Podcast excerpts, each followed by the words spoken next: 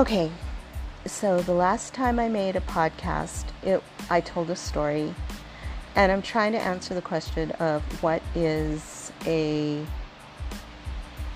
what is an American. And people came back to me, and the basic consensus is an American is anyone who is a legal citizen of America and has a social security number. Yes, that is an American because you can have Americans that live abroad and they're still an American citizen, blah, blah, blah. But that's not really what I'm trying to get to. I'm trying to get to the heart and soul of what we are.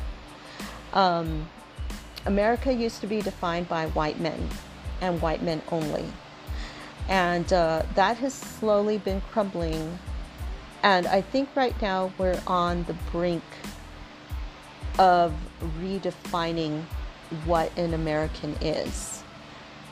And I'm happy about it. What I want more than anything is for part of that new definition to be is that Americans are fair. Because let's be honest, right now we're not. We're really, really not. And I think that right now it's a lot of these crazy comparisons. I mean, just insane comparisons that, like, uh, Gina Carano, like, compared the restrictions for COVID to the Nazis. And she got fired by Disney, and I'm like, yay, good job, Disney. But then, you know, her fans that are Republican or right wing were like, well, then fire Pedro Pascal too, because he did the same thing. No, no, no, no, he didn't. And here's where, you know, it's like, no, we are not fair. We have kids in cages, or we had. We don't have them anymore, but we had. And they were in deplorable conditions, and that was a fair comparison to the Nazis. We had children dying in American custody because they weren't getting proper care.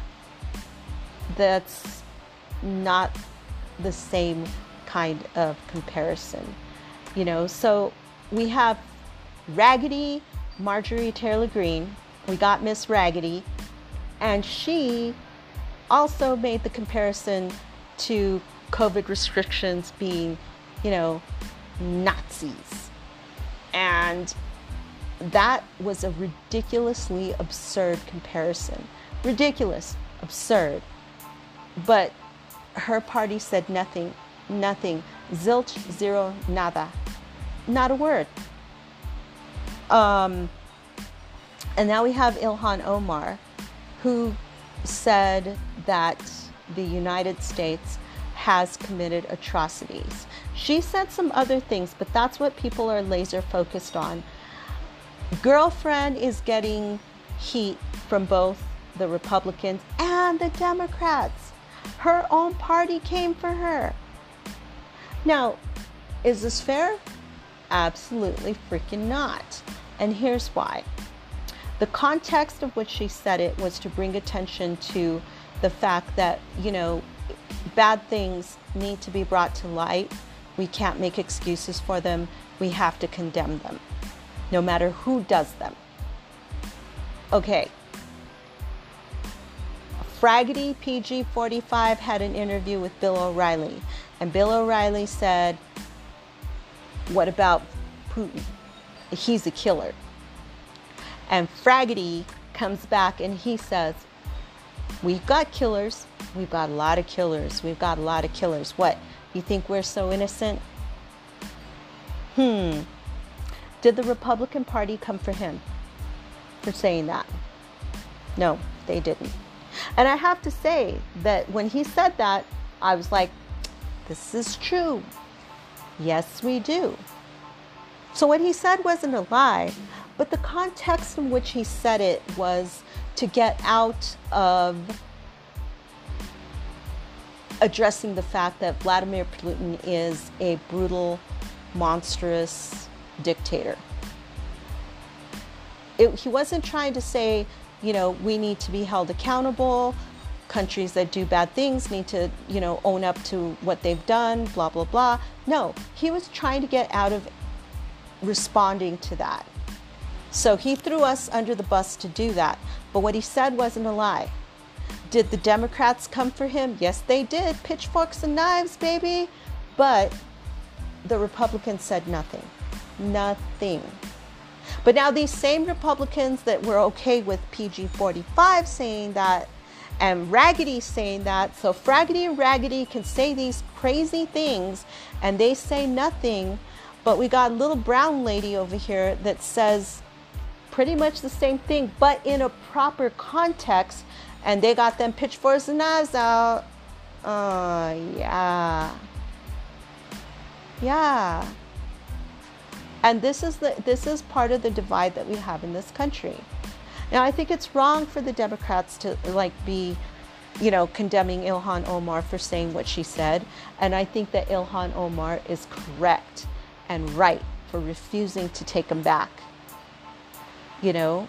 But here's here's Raggedy again, and she's so shady I can't even with her. Let me say that again. I can't even with her. Um, she made an apology for comparing, you know, the COVID restrictions to the Holocaust and, you know, the Nazis and stuff. Um, however, I am buying it. No. I, I really got to question the timing here, guys. You know, I seriously think that this is just to juxtapose Little Miss Omar and to make her look bad because she's not going to apologize, nor should she. Her comparison, or, or I mean, her statement wasn't absurd. You know, she wasn't making an absurd comparison. She wasn't saying anything that wasn't true. And yeah, countries do need to be held accountable for the bad things that they did. You know, and my own history is you know, as a Native American, Mexican American woman, a very brutal history. Brutal. You know, my my people's was lynched. My people's was, you know, it's the the cruelty that was done. Um, it it just isn't taught. So you know, when you come after a brown woman for saying the same thing that a white man said and you give him a pass, but you're to say that, oh my, what is she saying? She must hate America.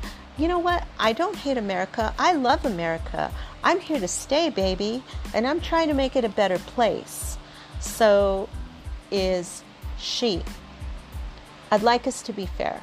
I want us to be fair. I don't know who's going to listen to this, but you know, what is an American?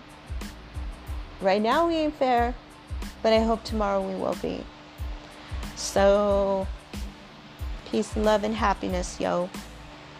I will. I don't know when I'm going to do another podcast. I do them when I when I think of them. Um, so I don't know what I'm going to talk to you next. But if you're out there, I'm sending you love. Bye.